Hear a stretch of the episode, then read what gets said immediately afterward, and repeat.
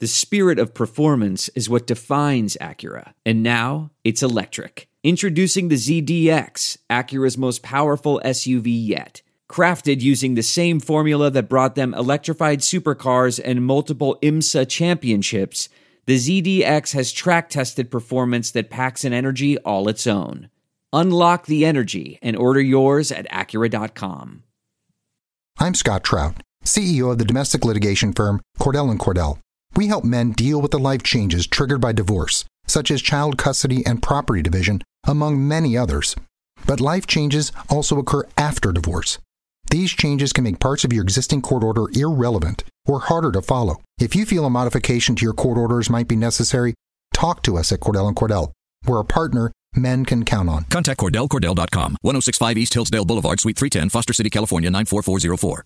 You are listening to the Bird Calls, SB Nation's podcast dedicated to the birdwrites.com.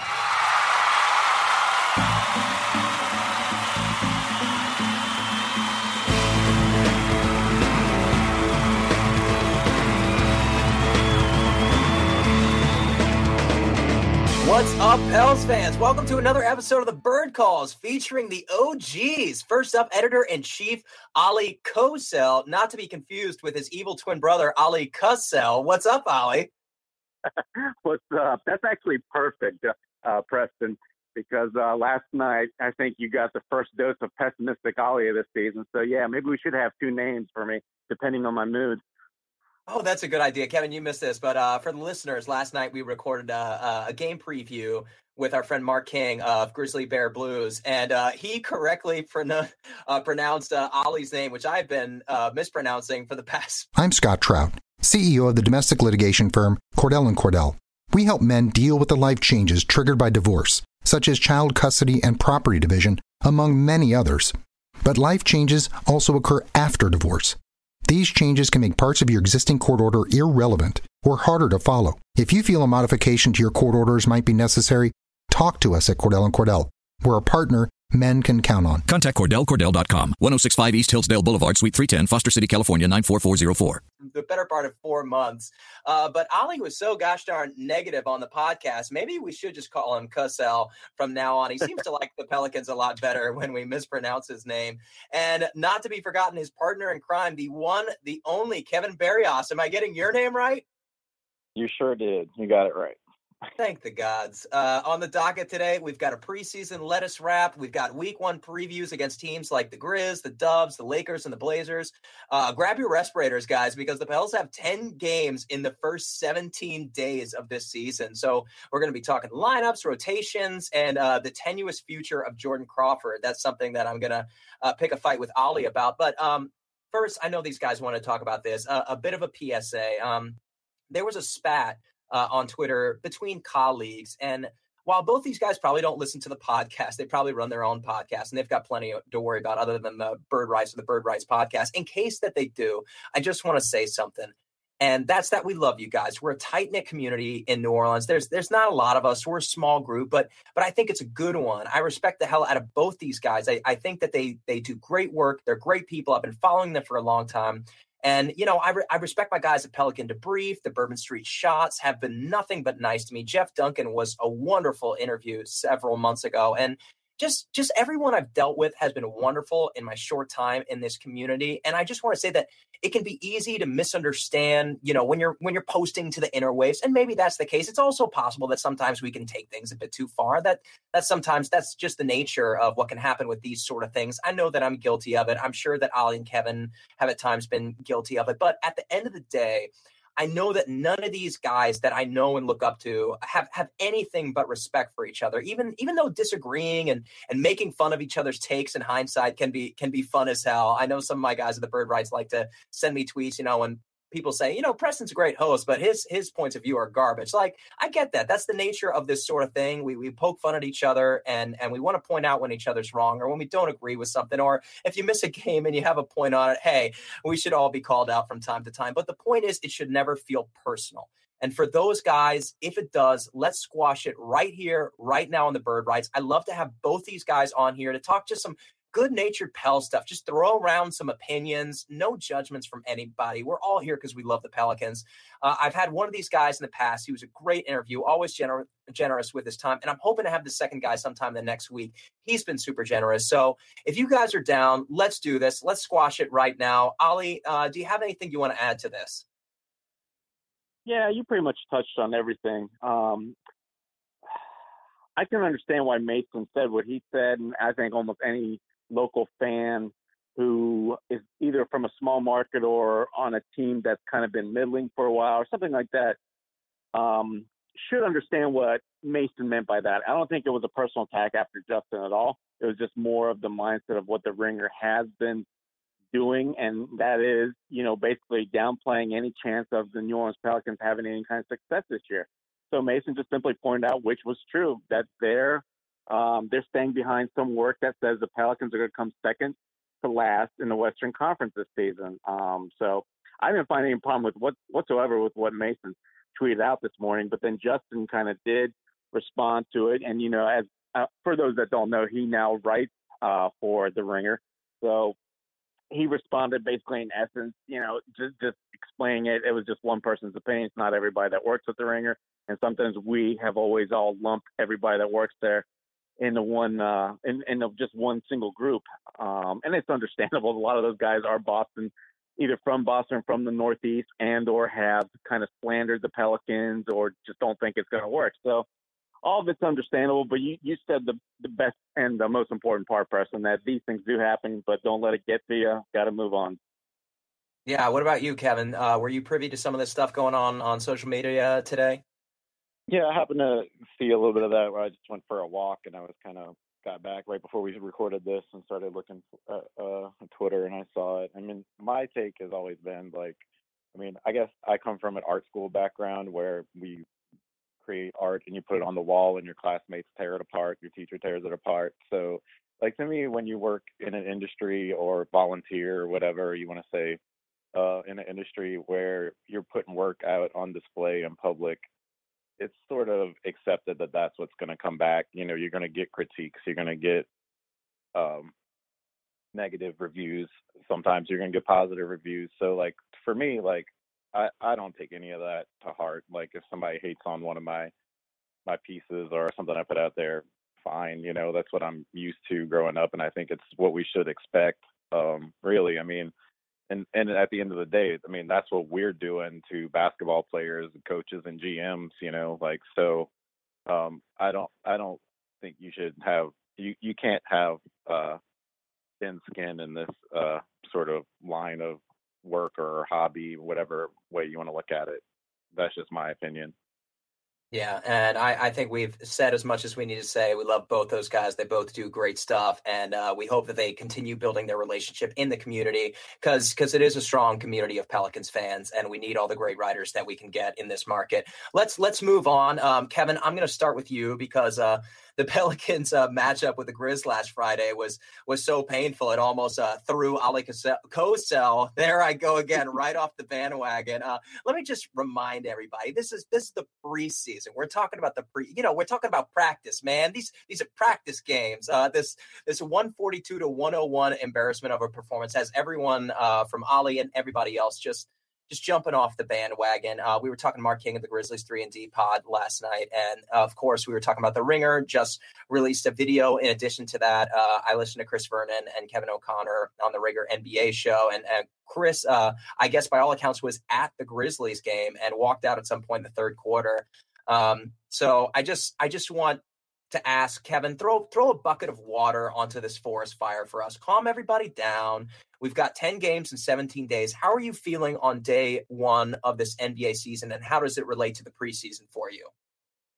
I feel pretty good. I mean, obviously, I would like it better if we had uh, Rondo and even a healthy Solomon Hill. But in my opinion, we have two of the top 20 players in the league, and Jrue Holiday is, you know, somewhere in the upper level of of play. I mean, if you count him as a two guard, he's one of the better two guards because there's not a whole lot of really great two guards in the league at the moment. Um, I still like him better as a point guard. I mean, even from what I've seen in the preseason, whenever he's on the ball, he seems to be more comfortable, more aggressive. Um, but anyway, that being said, you have those three guys. You surround them with average NBA players, and they should be pretty good. Um, so I, I think it's all going to work out. Um, I mean, I'm not. Obviously, you would like to have more of a positive display in the preseason, and you know, look, first game of this of the preseason, uh, the first half was incredible. I mean, we what we put up 69 points, but um, we saw the exact opposite in the final game. So, I mean, it doesn't really matter. I didn't. Luckily for me, my sister got married this weekend, so I was really tied up with a lot of family and stuff like that. So I didn't even see that game, and I didn't bother to go back and watch it once I saw what happened. So I got to miss out on the nightmare that that was. But I wouldn't have taken a lot away from it anyway. Um, the only things you like to see is like I'd like to see elimination of five out sets. I'd like to see some more off ball movement, um, those kind of things. But you know, people not trying too hard on defense in preseason doesn't bother me too much because you know save that for the regular season. Don't try to get. I mean, what what do we want out of the preseason? We don't want people to get hurt, um, and that's the main thing. And we did lose Rondo, which is is tough, especially because you know you were going in and you were trying to set up a style of play uh, where Drew was going to be playing the two and Rondo was going to be playing the one, and then now even though he's out and they're saying um, everybody's going to kind of share. It definitely changes the dynamic of the floor, and uh, it changes the rotation. Like perhaps E'Twaun Moore would have been the starting three, and you would have had uh, Moore and um, I mean, sorry, uh, um, Rondo and Holiday as your starting backcourt, and but now Moore is you know going to start at the two, and then we'll see. Uh, apparently Dante is going to start at the three, so I mean that might have had to change their plans there. Also, we don't know, but um, you know, it would have just been nice to have continuity going into the season, which we haven't had in a long time, and that's the the biggest bad spot of it. But luckily, we seem to have come out relatively unscathed. You know, the main things you need: Holiday, Cousins, and Davis healthy. And even though Cousins has a tweaked ankle, it seems like he's going to play. So that's all I'm going to take out of the preseason.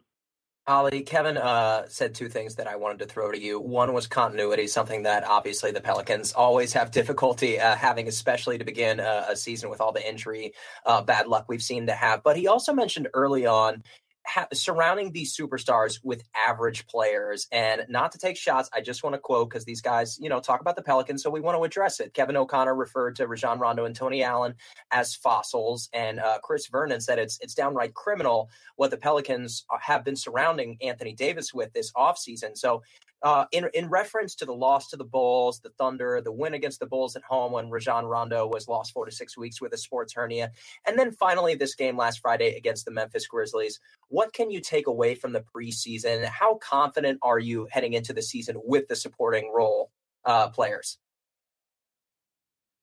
I am a little less confident, Preston. As for jumping off the bandwagon, as you so eloquently said to Kevin initially that I did, that is so not true. I don't want any listener to think that's what I've done.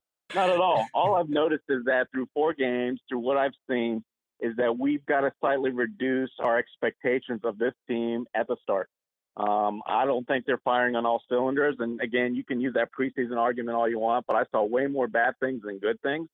Um, and with the loss of several key players, especially Rondo, I mean, those guys have been practicing all summer once they, he was signed um, and through most of training camp, and suddenly he's taken away. You got to expect some bumps. I mean, he was such a big part of the offense. People were probably relying on him to get them in a position or get them easy baskets. Suddenly, our only easy baskets are going to come on those days where our guys are actually cutting well um, and making some outside shots. And that's precisely what didn't happen against the Memphis Grizzlies. So that's all I'm saying. I was hoping for the team to get out of the gate strong, and I thought it was possible, even though the schedule is tough as hell. Now I'm just I'm praying that they can maybe you know through the first 12 games sniff 500. You know, go six and six. I think I would call that a huge win. So that that's all I meant by you know what I talked about yesterday, kind of taking a step back on this high that I was on the team. Um, I think you almost have to. You just got to look at what's in front of you, what's with the team, how they perform. So that's all I did.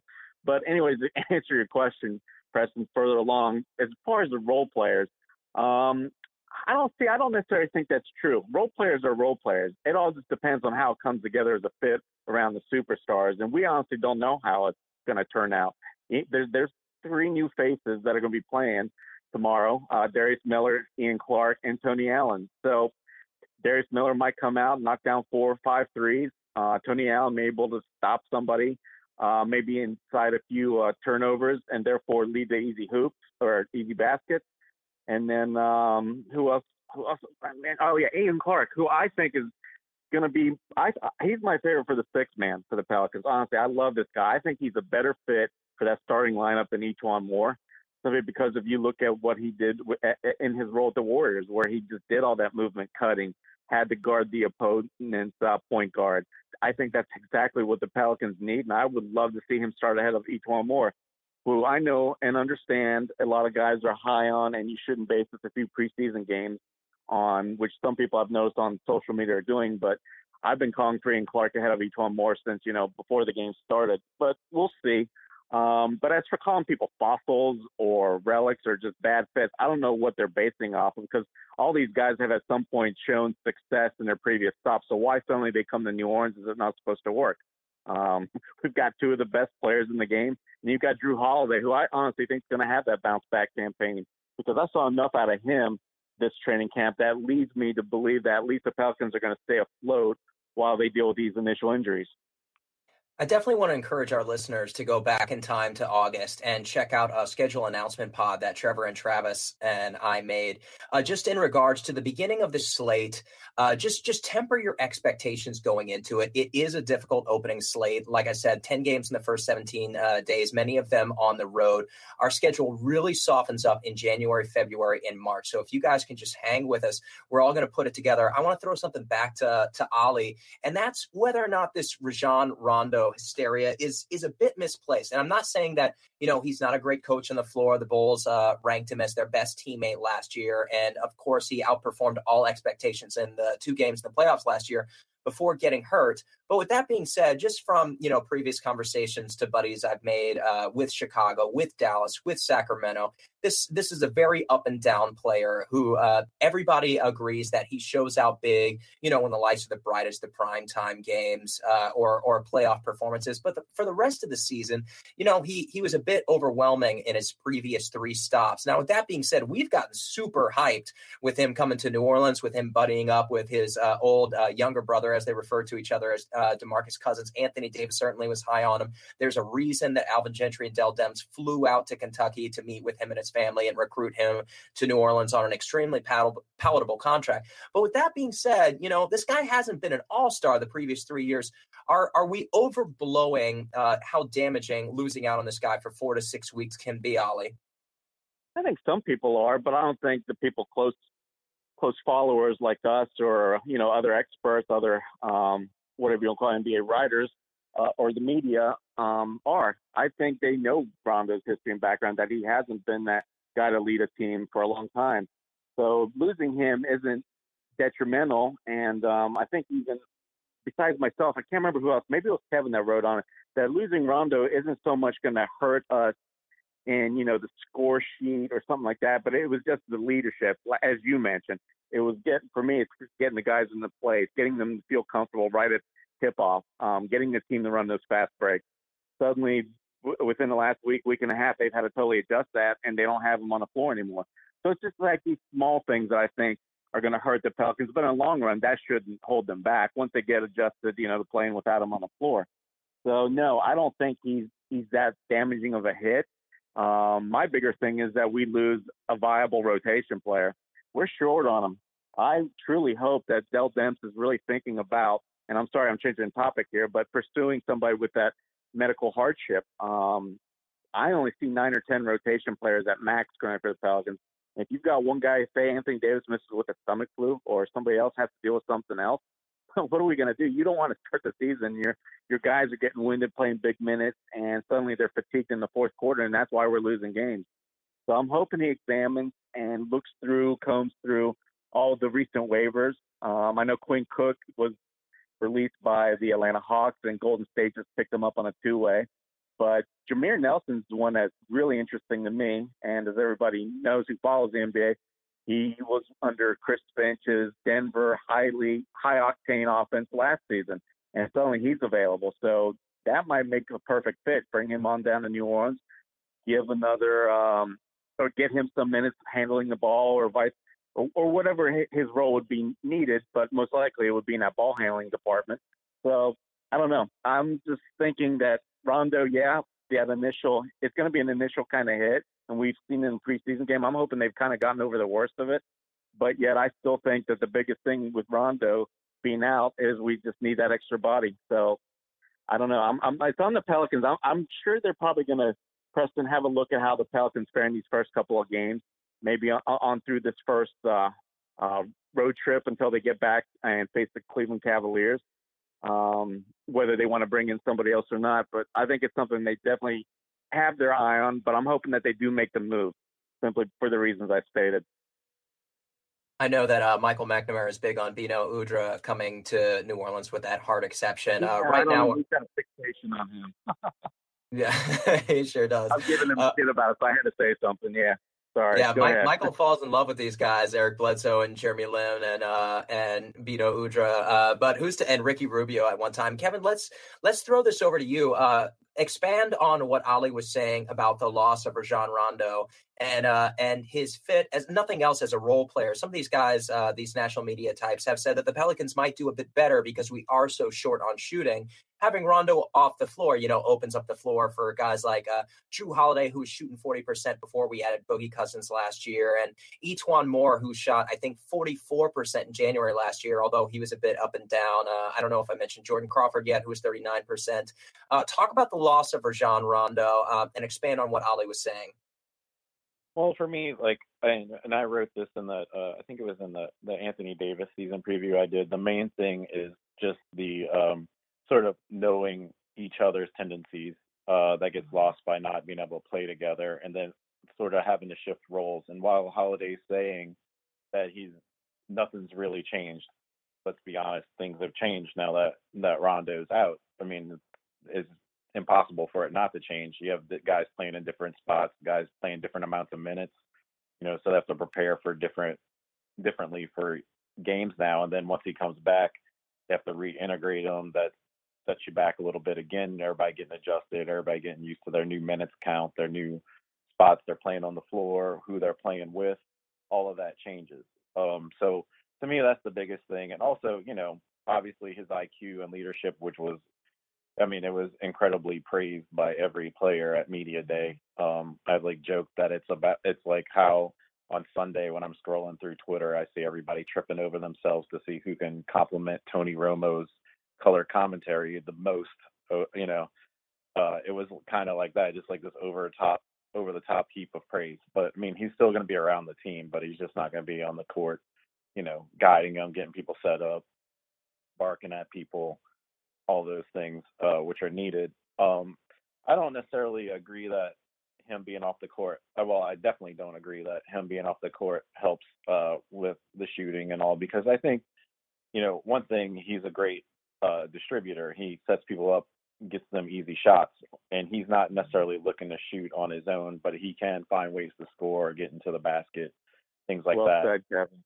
Well um, but uh, also, I mean, like if you have Rondo in there and you have Rondo at Holiday's wingspan and defensive abilities, you can go smaller at the three, and then you could have a guy like you could either have Ian Clark or E'Twaun Moore playing that three spot more, and then that's more shooting and more aggression offensively than having uh, Dante Cunningham out there. While he proved last year that he can be a good three point shooter, those are wide open, and he's still reluctant to take the shot a lot.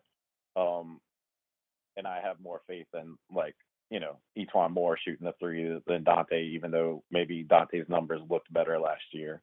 Um, and then also in terms of like if you have to start playing Dante at small forward, you have to start him that way. He also has to be the backup big because look, Ajinça is out, right? He's out right now, and um, and Diallo's injured. So like, who's the backup big man also? So that throws another wrench in your system there. Um, so yeah, losing Rondo is big, but it's not it it's not the end of the world. It's just it's just another setback, and it's going to take a few hurdles, and it's disappointing, especially because the first game that we're playing Memphis is a game that, on paper, if we're healthy, we should win that game. And mm-hmm. with the tough schedule that we have, we need to win those winnable games. I'm not like people are saying we have to have a you know a strong start to the season. I don't necessarily think it has to be this incredible strong start where we come out and win all these games. We just have to win the ones that we should win because you know in the past we'd start out we wouldn't have a starting point guard on our team for the last couple of years for the first few weeks of the season because of injuries or you know Jrue Holiday dealing with his wife's situation and we get ourselves in those really big holes but like if we're losing games to the Spurs and the Warriors and the Cavs to start this season, that's not a big deal because those are games we are likely to lose anyway at full health because those are great teams. Um, but you want to win the ones like the against the Grizzlies, you know, winnable games, and that's what we need. And it just it's tough that yeah, again we're starting with an, another hurdle, another set of excuses, another reason to have some doubt entering what should be a game that we would win. Ollie, uh, Kevin mentioned Cheick Diallo's ankle injury, and I knew that he was uh, held out of practice last week. But is he in danger of uh, missing the opener tomorrow? No, no, he's fine. We talked to him yesterday, and I saw him moving around really well on the court and um, taking jumpers and everything else. So, you know, we can definitely expect him to play. But okay. Ajinça, though, that that that's interesting um, that Kevin brought him up because yeah, that was just at first he was listed as inactive yesterday, but that was um, it, it could have been changed. But it looks like today he's listed as out with some kind of knee injury. So I don't know. This is brand new information. Personally, to me, it's kind of a little bit of smoke, maybe. Um, maybe he found out that he's not going to be in the rotation, so he's been kind of wanting out of New Orleans. Maybe there's something a lot more there. You know, I'm just I'm just speculating here, but I don't know, Alexis Ajinça with a right knee injury when there's been no word of that, and he's looked fine throughout the entire preseason, except for if you want to grade his performances. Um, so that that's the the bigger news I think we need to talk to, and that's why I said that this this our lineup, our our our rotation of uh, full allotment of personnel is really really low um, when you count all the injuries, and then you throw Jensen in there now too. Man, we don't have a lot of healthy bodies to throw out there. Uh, what kind of buyout do you think would make sense for Ajinça at this point? I think he's got two years and ten million left on his deal, and he probably wouldn't want to part with much of that because it'd be difficult for him to even get a minimum contract at this point. Do you think a buyout makes sense for him now, Kevin?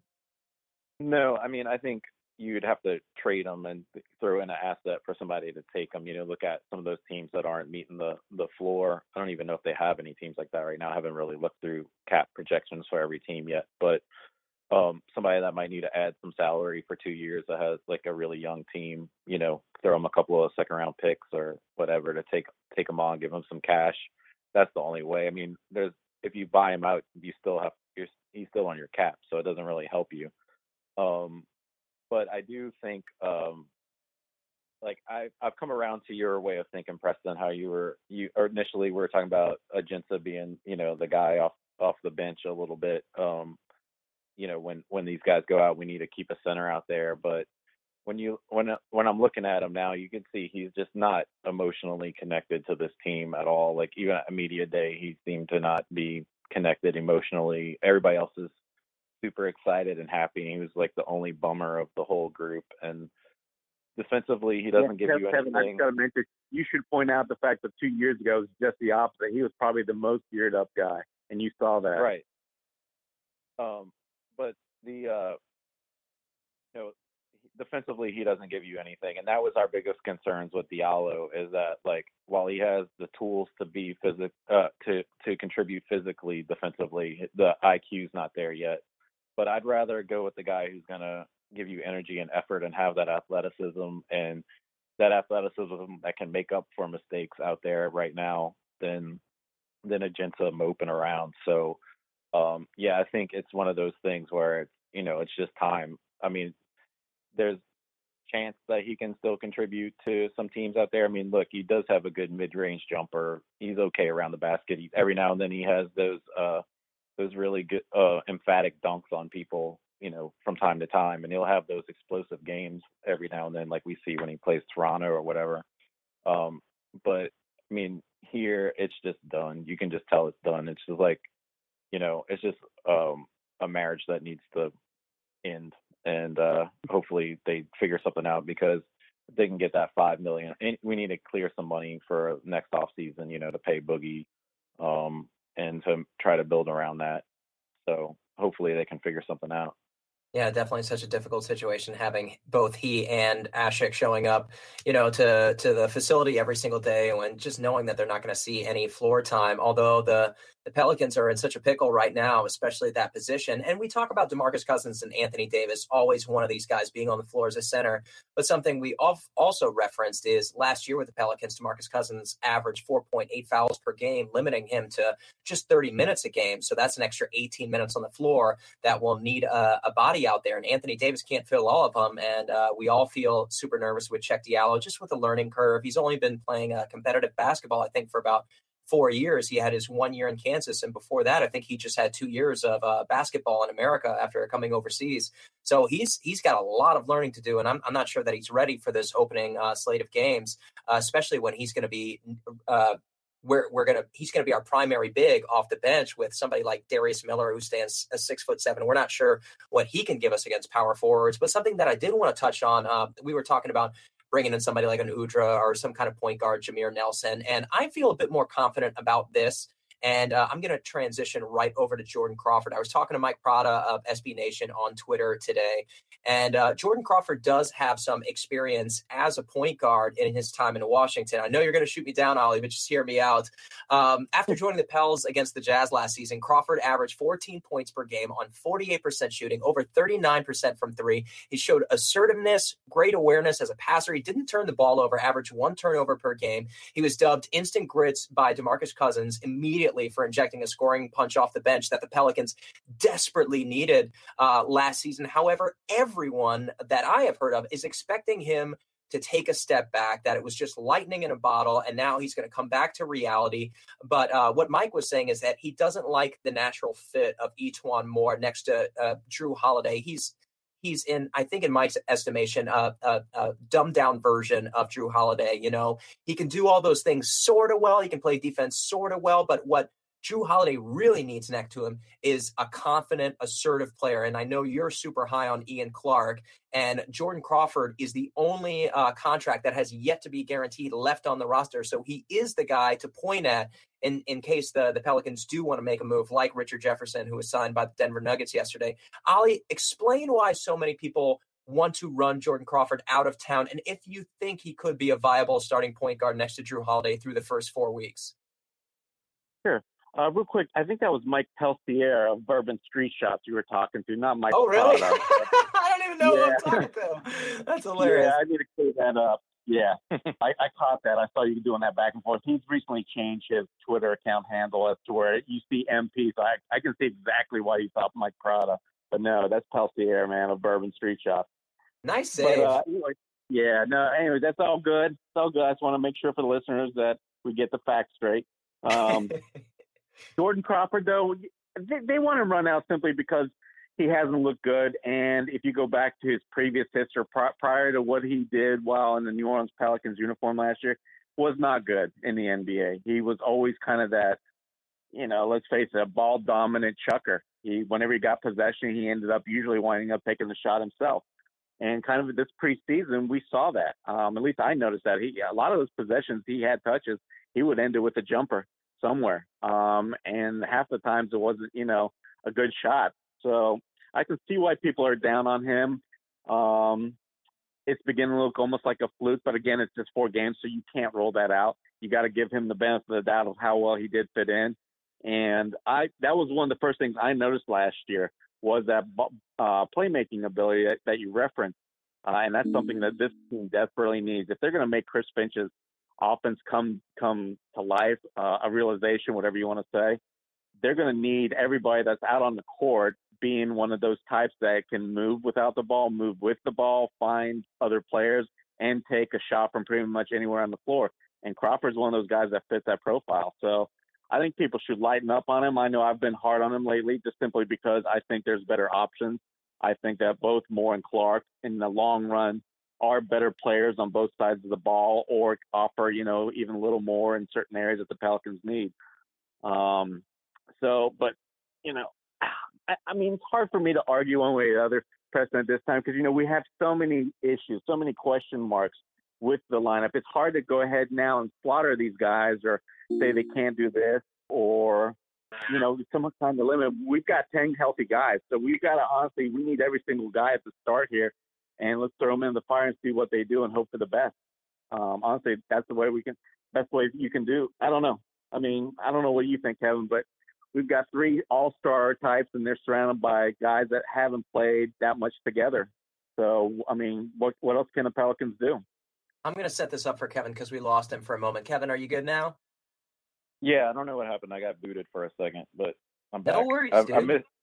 I missed yeah, a I'm going to set you up for this. Uh, saying. So basically, uh, there's there's a lot of moving and missing pieces, as Ali and I have been referencing. You know, in terms of you know needing to add a potential big who can spell Anthony Davis and Demarcus uh, whenever they need their breaks, and obviously we have need of a of a distributing point guard, uh, somebody like a Jameer Nelson who we referenced earlier.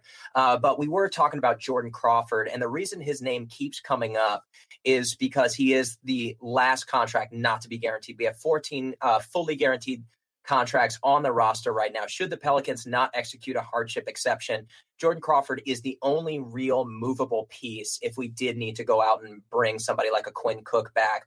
Talk about Jordan Crawford's fit. Do you think that last year was a fluke, or do you think that he is super integral to what the Pelicans are going to need off the bench going forward? Just just tell us your views once again for probably the fourth time this summer on Jordan Crawford.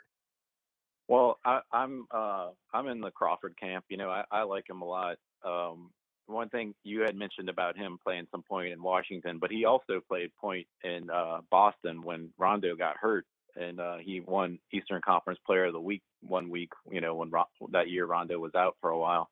So he has uh, shown he can do it in the league, and I agree that he has, uh, you know, the tools to be a playmaker. He is an incredible finisher around the rim. He's got a good handle. He's, you know, he showed he could shoot last season. Um, now, if that was a fluke, we'll find out. But I think what he showed last year is enough to at least give him some time to prove that that was a fluke. You know, I don't, I don't see getting rid of, rid of him right now because I mean, really, even if you cut him, that's not that much money that you're saving, and then you're still signing another guy at the minimum. So I don't, I don't see that. And as far as bringing in, I don't, I don't agree that we really need another playmaking point guard. I don't like the idea of bringing in Udrih or Jameer Nelson. Um, I think we're fine. I mean, we have Jrue Holiday, we have Ian Clark, we have Jordan Crawford, we have Boogie Cousins, we have Anthony Davis looking like he's improved his playmaking abilities. We have Rondo coming back in a month, a month and a half. You know, I mean, I I don't see playmaking as being that big of a need. For me, our needs are at the wing, some some bodies, some more bodies that can play the three and and play the four. You know, um, because like we already talked about, Dante is going to have to play the four a lot. Um, or you're going to have to trust Diallo to play the four a lot, or or or the five, whatever you want to put him in at, um, and maybe even Darius Miller, who's definitely undersized over there. So if you're going to add anybody, that's where I'm looking to add. I'm not looking to add uh, another guard to this team that to me is very guard heavy. I mean, even E'Twaun Moore is a decent playmaker, you know. Um, so, in the way that I just Kevin, real quick. I want to clarify this. Oh, sorry. Go ahead. Go ahead. No, I just want to clarify. When I, I was talking about his playmaking, I was trying to more reference of what he did last year. He had that familiar fami- familiarity built up by playing in a Chris Finch offense. That's where I don't think one more has any of it. Last year, one wasn't asked to bring the ball up the floor, and he wasn't asked to cut and move. And if you look at the numbers, he didn't do any of that stuff. Um, the, Right. It was a very point guard centric offense, and then Boogie came over and then he ran some stuff. But as far as our wings, they never really initiated any offense. And that's why Jordan Crawford, I think, stands out because he did do that. It just came naturally to him and he did it. Um, now, for us to not say that we need other guards, I think kind of, I don't know if that's necessarily true. Yes, if you look at the amount of guys we have on the roster, amount of bodies, yeah, you could say that. But if you look at guys that can execute, and like I said, I watch closely every preseason minute, and these guys just weren't moving. They didn't execute the offense like they should have anywhere close to it.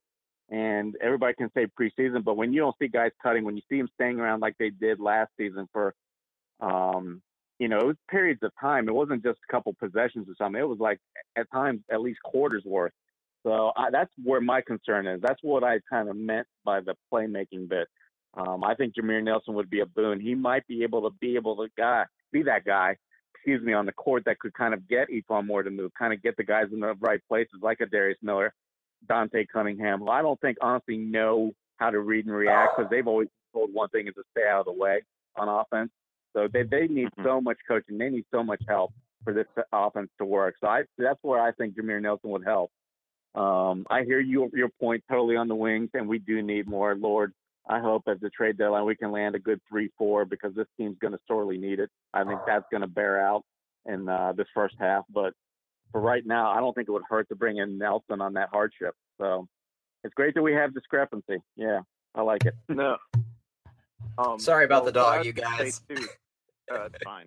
but, but the other thing I was going to say though is like I feel like everything we've been hearing is that initially when we got Chris Finch, we thought the offense was going to change a whole lot, and apparently it should. It yeah, hasn't. it should. But the the ideas are still more of Gentry's system, just trying to eliminate yeah. the mid range. So in a sense, we're not even running the Finch offenses, which is why you're not seeing all that movement. I think, and I think the guys are capable of doing it, but it's always been my problem with Alvin Gentry. I just don't think he's that good of a coach. I think he's basketball's Norv Turner. I've said that so many times. You know, he's like he's he does well as an assistant coach. He's a likable personality, but when it comes to running a team, I just don't have any confidence in him. And you know, we're we're not. I think if Finch was actually given the reins to the offense, we would see E'Twaun Moore making cuts because I watched. You know, when we signed him, I went back and watched a bunch of Chicago games, and I he made me get really into him because he was great at running at the basket. He had a great floater game, a good layup game. He was knocking down threes. He was making some nice passes, and I just don't. I haven't seen him do that consistently with the Pelicans, and I I don't necessarily think it's his fault because when uh when we got Gentry, I was expecting to see a bunch of off ball movement at least, you know, like people running off the screens. I thought Eric Gordon would be running around the court like Ray Allen, ducking screen, uh, like, uh, running people off the screens, getting open. That didn't happen. We got Buddy Hield. I thought we were going to do that with him. That didn't happen. Um, you know, like I said before, I thought if you looked at player movement on our on a chart, it should for us. I was expecting it to look like one of those family circus comics where you see all the like little pathway where the kid went all over the house or all over the you know they used to have that thing with a little dotted line everywhere they yeah. went. There should be all this movement. But instead, we just got a bunch of Google pins, people just standing in one spot, nobody moves. And it's been three years now with Gentry, and that's been the situation. So I don't think that it's necessarily the player's fault that we're not moving because I've seen some of these guys move before. I'm seeing Eric Gordon move in Houston. I'm, you know, like it, it doesn't seem to be the actual mandate or what they're calling for, or they just don't know what to do because there's not enough guidance from from the coach. But um, I think E'Twaun Moore is very capable of handling handling that role, and I think he's a much better player than what we've seen from him last year. And like I said at the beginning of the year, last year, everything was about get AD going, get AD going. So he was taking a step back, and he was dealing with a foot injury. Then when when we got Cousins, it was all about building chemistry between them. So everybody's like taking a back seat, being told not to be aggressive and just sort of like live on in the background, be the ambient player on the court. So I think if if uh, it it needs to be a real mindset change from the coaching staff down that will trickle down to the players and have them moving because why else aren't they? I mean, there's no real reason for it as far as the national media is concerned, Rajon Rondo, DeMarcus Cousins, and Anthony Davis might be the the focal points of conversation starters with the New Orleans Pelicans. But for for diehard fans like us, I feel like the MVPs of the offseason in terms of just like hearing their names are probably E'Twaun Moore and Omri Caspi. It's incredible how divisive we can all be in in regards to E'Twaun Moore. Um, But uh, I definitely agree with everything you said. Last year, once we added Boogie and we lost some of those guys like Langston, Galloway, and Buddy Hield and Tyreke Evans, we did see a lot more assertiveness from E'Twaun Moore and parts of his game that I had never seen before. And he averaged double digits after that point. So definitely think that uh, once he gets comfortable in this offense, that he is going to be a positive rather than a, a, minus for us. And while he didn't play particularly well in that preseason game against uh, the Grizzlies defensively, um, he does have good feet and good footwork, and he looks like he has good technique. So I'm I'm expecting a lot of things out of him this year. But let's let's move along, guys, because we still have uh, the focal point of this podcast to discuss, which is our opening slate of games. Before we get to that, Ali, Anthony Davis was limited in practice due to a stomach issue, and Boogie was held out of practice on Sunday due to a gimpy ankle. Any chance we're not going to see one of these guys tonight? Uh, tomorrow, no. Th- those guys will be good to go for tomorrow. There's there's no chance either one's missing the game. Sorry, as I said tonight, I was thinking, are we releasing this podcast tonight on Tuesday or are we putting it up in the morning? And I just went with one. but, and then I was thinking, oh, maybe I should tell our listeners that we're recording this on Tuesday. And then I was like, no, they don't care. Why am I having this conversation with myself? Anyway, let's dive into the opening week. We've got a slate of games against the Grizzlies in Memphis, uh, the Warriors for the home opener for, I believe, the third year in a row. And then we go to Los Angeles and the Lakers Sunday, followed by the Blazers on Tuesday Kevin, sum up the Pelicans' first four games. Give us our, our opening week recap in advance. Okay. Well, I think you're going to see a pretty tough fight in Memphis just because of adjust, adjustment period. But when you think about it, you know, DeMarcus Cousins, he he averages out their best player, Marc Gasol, or maybe he's not their best player anymore. Maybe Mike Conley's taken that step, but that that uh, evened out. That's a wash at least, if unless we get like a really great Cousins performance where it's a plus for us. Davis kills their their power forward rotation of JaMychal Green and, and uh, Chandler Parsons. Then Mike Conley should win. The I think he's you know a better player than Jrue Holiday, so he's got that there. Then the rest is just like I mean, I don't know. Memphis's rotation is weird. They got a lot of guys like you know they just cut Baldwin, a recent first round pick. They, they got they're relying on Selden, Harrison. Um, uh, you, are looking Tyreke. at uh, yeah, Chalmers coming back. Uh, who looked? I think he looked pretty good in the preseason from what I've seen, right? But mm. um, I don't know. I've never really been a big fan of Chalmers' game, but I do like that he's looking a lot like Master P right now. That is pretty awesome. but uh, um, I wish they would just let him you- wear like a handkerchief tied around his head instead of a headband. That would be great. But uh, anyway, and then yeah, you know, I will always love Tyreke Evans, but you know, he's uh he didn't look so hot in preseason so far, and it's just gonna see how he fits in. I mean, you see how his legs do, and it's all about health with him, really. Um, but I think it's a game we should win. I think it's going to be. What's close. your prediction, Kevin? What's your prediction? I'm curious because Preston said they're winning. I said they're going to lose. What's yours? I think we're going to win. I think we'll win. Um, I think it'll, you know, I think the offense will stumble a little bit. Um, so I think we'll be right around 100 points, and I think uh, we'll hold them to under 100. You know, like 97 or something like maybe. Let's just say like 101 to 97. Okay, I'll go with that. All right, And Kevin. then, what's your uh, prediction? Yeah, there you go. Sorry. Golden State. Golden State, obviously, you know, that's tough, and we'll uh, have a podcast about that soon. But um, I mean, that's a game we aren't expected to win, but it's a team that we do play kind of tough, and then it'll be interesting. uh, At times, I should say, we've played kind of tough. We've been blown out as well, but um, you know, it'll be a good, interesting test to see how going big against this team will be, even though we won't be at full strength. So it'll be rather interesting. I think we'll put up a good fight, but I think we're gonna lose that one. You know, I mean, I would say that that one, you know, is to be a little bit more high scoring. Probably Golden State 115, maybe one 103 for us. We'll, we'll probably uh, get get uh, tired out towards the end, and they'll go on a late fourth quarter run. I would think. Um, then what's the next one? Portland. Uh, the Lakers. Lakers on Sunday and then Oh, Portland Lakers. on Tuesday. Lakers, I, we should beat we should beat Los Angeles. I mean, uh, Boogie should destroy uh, Brooke Lopez. I know a lot of people think Brooke Lopez is a really good player. I just I don't. I don't know. I just I, I remember people wanted to trade for him, and I was just like, uh, you know. And I just I've never been a Brooke Lopez fan, and I think Boogie will kill him, and I think AD will wreak havoc.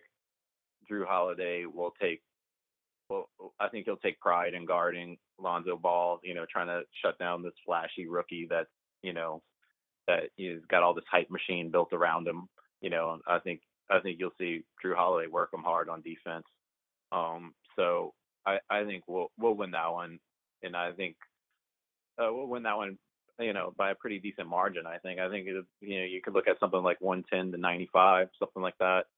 And then Portland is always a tough one. You go into Portland, that's uh you know tough to play over there. They got a great fan base. Um, got a great backcourt. Uh, our front court should dominate theirs. But you know, Aminu's a sneaky good defender. You know, and uh, and uh, if McCollum and Lillard get hot, you know, they could roast us. So I'm not sure about that one, honestly. I don't know how to think. I think I think if we're fully healthy and and we had a full training camp where we were able to build exactly what we wanted to going into the season, that we should win that game. But we didn't have those things. So and they're at home and we're on the road and I just I think that's going to be that that might be a loss for us. Um, but I think it should be a fun game. I think there's going to be a lot of scoring in it. Um, so that's my take on those games. I don't know. What do you think, Ollie? I think the Pelicans are going to start the season off one and three, and the only one's going to come against the Lakers. I think it's going to be a hard fought contest up in Memphis tomorrow night. I think that the the Warriors are going to absolutely destroy us because I haven't seen the requisite defense, the perfect switching after more in the past or two from the Pelicans. So I think the Warriors are literally just going to dismantle us, almost like kind of like Houston did last year and whatever other teams like really just had a bunch of open threes and pretty much made the majority of them. That's what I'm afraid of. I know they played played them tough in the past, but I don't see it for this game.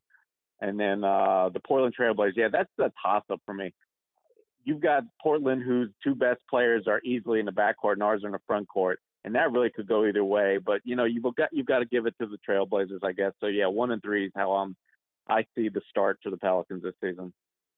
All right, I'm going to be a bit more optimistic just because we are here, because we are fans of the Pelicans. And last season, we saw a couple of games where Demarcus Cousins was removed uh, due to his technical fouls or due to suspensions. And uh, the Pelicans really did a fantastic job against the Houston Rockets with Solomon Hill being their primary scorer, with Demarcus and Anthony Davis in the lineup all bit without uh, Nurkic. Uh, we destroyed the Blazers 179, and we also had that super successful contest against the Nuggets without uh, without uh, Demarcus Cousins. And the reason that I bring all of this up up is because while we are shorthanded, we seemingly are every year, we have a healthy Anthony Davis. We have a healthy DeMarcus Cousins. Uh, these guys should have built up some kind of continuity. They've been working out together since uh, late June, I think, with Chris Finch during Las Vegas Summer League. These guys were already putting in work together. So we have to expect that these two top 20 players, possibly top 15 players, are gonna are gonna come in and be able to handle at least the Grizzlies. Uh, I also am a bit confused uh, about the matchup with Portland because I would have said this would have been uh, a win for us, but Nurkic came in and he just looked so dynamite with the Trailblazers towards the end of last season. So don't necessarily know how they're going to finish up. And in my podcast with Zach Junda, uh, previewing the Western Conference, I had Portland as making it into the playoffs. So I do anticipate they're going to be good this year. Um, let's call it for now, you guys. Before we do that, Kevin, do you want to um, do you want to plug your interview tomorrow, or I guess I should say Thursday night with our Warriors expert? Sure. Um, so I have a very good friend named Mike Park who is a, a huge Warriors fan. He lives out in San Francisco. He's uh, big time guy in the Bay Area punk scene. He was in a band called Skankin' Pickle back in the day. He owned uh he started Dill Records and then uh, Asian Man Records. Put out hundreds of records with punk, ska, reggae. It's been like a big force for uh social justice uh for for a long time.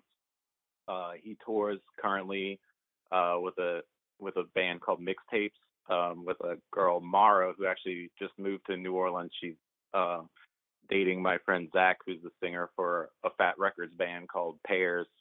So there's like all this cool like punk rock thing going on there. But he also um, you know, I've been knowing him for years, and he's a huge basketball fan. And whenever he's in New Orleans, he and I take him to uh, Pelicans games, and we, you know, talk basketball all the time.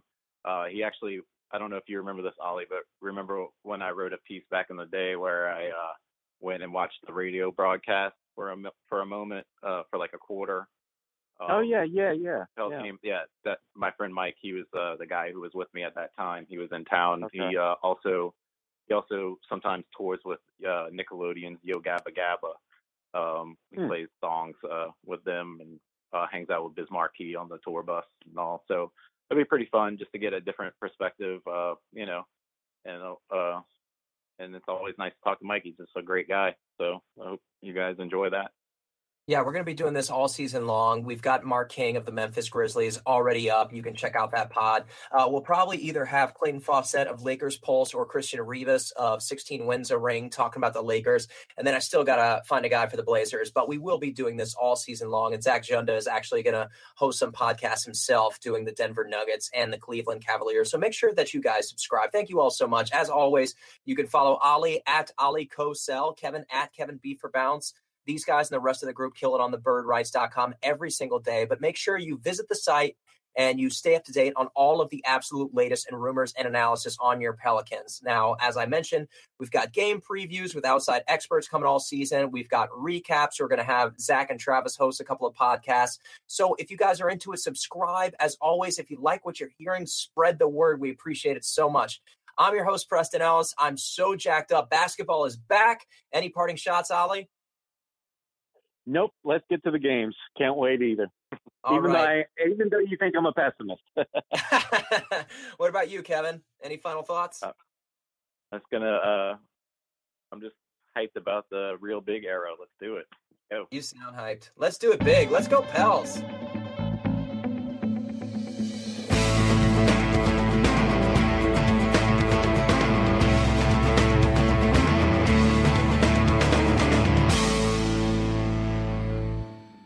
Let's say you just bought a house. Bad news is, you're one step closer to becoming your parents. You'll proudly mow the lawn, ask if anybody noticed you mowed the lawn, tell people to stay off the lawn, compare it to your neighbor's lawn, and complain about having to mow the lawn again. Good news is, it's easy to bundle home and auto through Progressive and save on your car insurance, which, of course, will go right into the lawn. Progressive Casualty Insurance Company affiliates and other insurers. Discount not available in all states or situations. Geico presents oh, yet another voicemail from your roommate. Hi. So, about the kitchen. Turns out when there's a grease fire, you're not supposed to throw water on it. Who would have known, right? Anyways, the fire department is here and it's totally cool. Give me a call back when you get a chance. The Geico Insurance Agency could help keep your personal property protected, like if danger is your roommate's middle name. Visit geico.com to see how easy it is to switch and save on renter's insurance.